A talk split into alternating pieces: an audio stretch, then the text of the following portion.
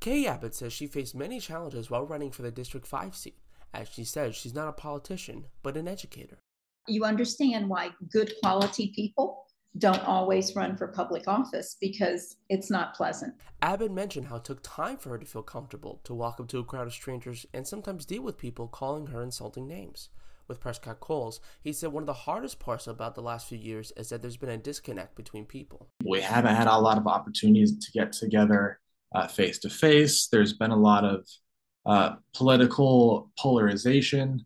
A lot of people haven't had the opportunity to spend time or work with people who aren't like them or who have had different experiences. Cowles felt his campaign overcame this by having conversations with people who come from all walks of life and finding out a common ground, valuing public education.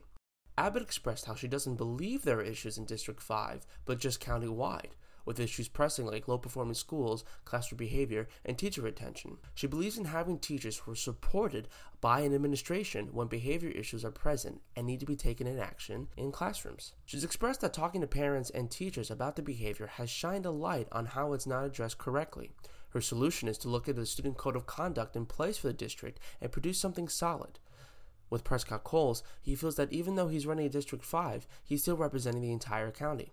Alachua County specifically has this very interesting makeup where we've got uh, the city of Gainesville, you know, a college town, typical college town. And we've got a lot of uh, rural communities in the county also.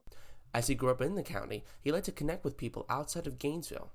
Kay Abbott feels Alachua County should vote for her, as she says she has more school board experience than any other candidates running. My children were went through Alachua County Public Schools, you know, kindergarten through 12th grade. I've taught.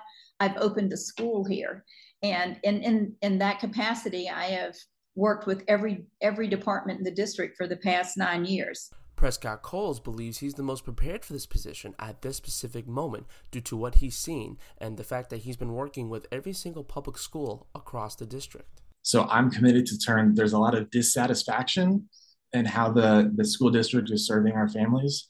And I've been committed and I've shown that I can turn that dissatisfaction into real action. Alachua County residents can vote early starting on Saturday, August 13th to Saturday, August 20th from 9 a.m. to 6 p.m. The final day to vote is on August 23rd from 7 a.m. to 7 p.m. Some locations you can vote for include Supervisor of Elections Office, J. Wayne Reitz Union at the main campus at the University of Florida, and Orange Heights Baptist Church. If you'd like to vote early, visit www.votealachua.com. Elliot Trito, WUFT News.